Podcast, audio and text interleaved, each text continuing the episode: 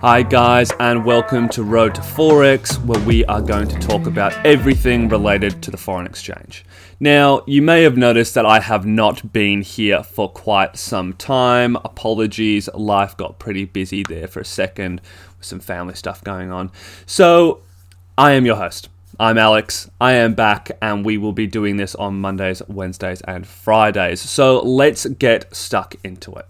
Now, this is going to be the first episode where I'm really going to give away information that changed me from being a basic trader, you know, who won here and there, to someone that well, is now a professional trader and has the ability to make, you know, a decent amount of money within the markets.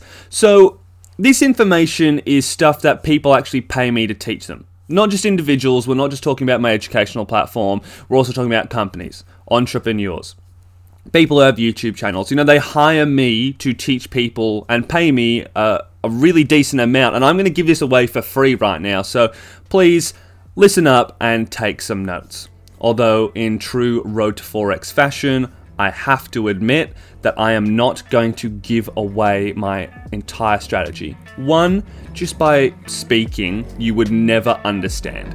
You would have to actually see me you know, perform, mark up the charts in order for you to accurately gauge it. Otherwise, you're going to basically try and do it and then probably not succeed. And I really don't want to be the reason that you guys lose money. But I will give away some vital information.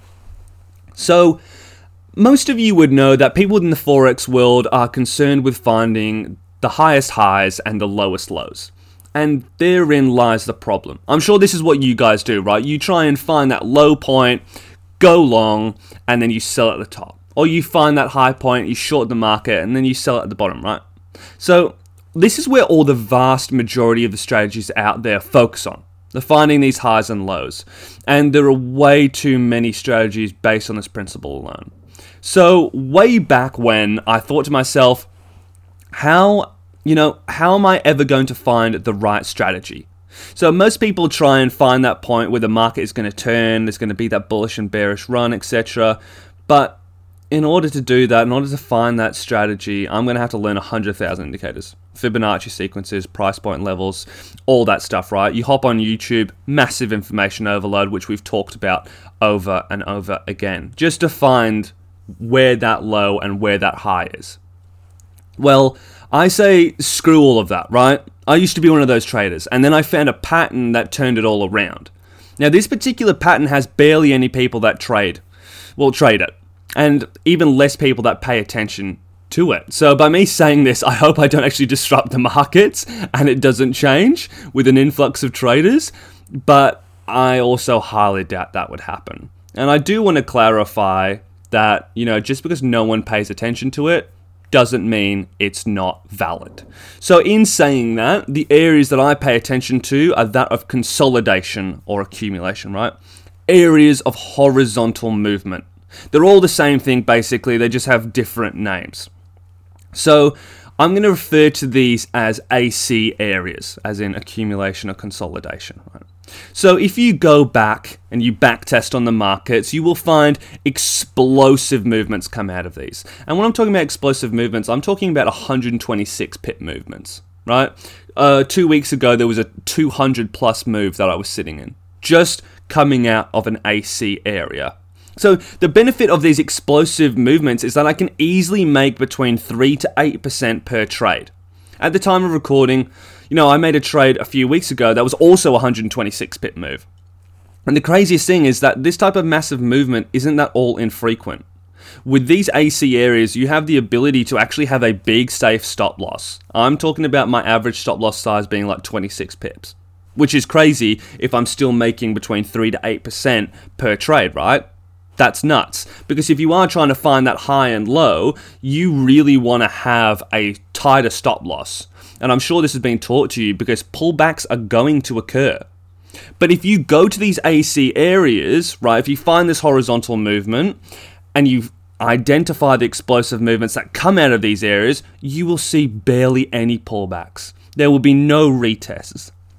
And as I said, the beauty of that is having a bigger stop loss so you can be safer. And not only that, with the explosive movements, as you would guess, it moves in one direction really, really, really quickly. You know, some of my students within like three months, they're making 9% within single trades. Now it's all they do.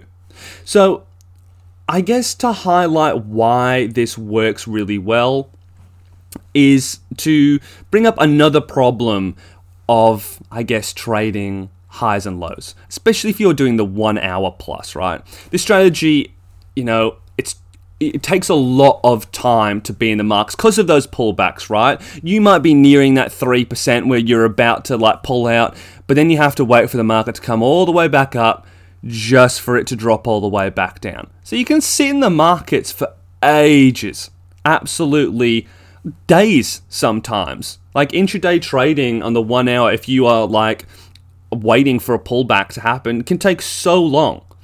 But it's not uncommon for me to literally watch the charts for only two hours per week. That's per week, right? And I only trade between Wednesdays and Fridays. So in that two hours, you know, I'm making three to eight percent. So I kind of don't see a lot of people that trade the highs and lows, you know, on on the charts for only two hours. You know, they have to monitor their trades constantly, and it is because of these pullbacks. But as I said, with these explosive movements, you're not going to see that happen. So if you have time constraints, if you can't look at, I guess, the charts for a long period of time, then look at AC areas. Look at explosive movements. It's going to change your life. I'm being honest. So I know I haven't really given a lot of technical information about how I trade it and all that sort of jazz, but I will say this, you know, please just backtest these areas. You will see it happen. Look for horizontal movement. Look for triple highs and triple lows, right? All within the same area. That's what you need to look for. An area where it has a double top and a triple bottom, or a triple bottom and a quadruple top. Something along those lines, right? And you can see it happen across 17 currency pairs because I trade across 17 currency pairs. And they look all so similar. So you will start to see these happen over multiple currency pairs, right? And because they look so similar, that means you're going to have the closest thing to having a crystal ball and seeing into the future.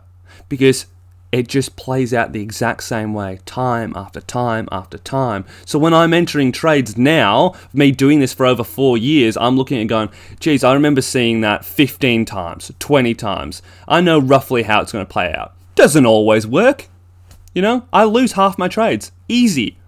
But in saying that, because I now know what they're going to look like, I do have a really good win rate. I am really happy with it. So I'm confident that sell off trading is so much easier than trading those highs and lows because I've been there and I've done that. Use the one hour to start off with, guys. That's the best time frame, especially when you're looking at it. There's a couple of my students that definitely use the 15 minute time frame, especially if you go into trade crypto. It is fantastic this strategy for crypto on the 15 minute time frame. But within the world of forex, I'd say you're one hour you're going to be sweet. You're going to be in there. Roughly, it's going to be around a, I don't know, you're going to be in the trade for around 8 to 12 hours. And that's going to be pretty good. That's a really good day. But, you know, I will give, I guess, a little bit more away as well. What am I looking for? Do not look for institutional candles and use an EMA. And familiarize yourself with the concept of order blocks. Once you do that and you understand what an order block is and how to find it in the market, might even do an episode on it, then you'll be able to find these areas of horizontal movement so much easier. And guys, I promise you, you start to trade this, it's going to change your life. So, anyway, that's it for this episode. I know I haven't given too much away, but also at the same time, I can't because I really don't want you guys to be misled and then you start losing money in the markets. But, you know, I always say, I'm a question away. You know my email. It's at road2forex at gmail.com. Road2forex at gmail.com. So if you have a question, please email it to me. I'd be happy to have a chat with you. Um, but yeah, that's it for this episode, guys. I hope you've really enjoyed it and stay safe, and I will see you in the next one. Okay, bye.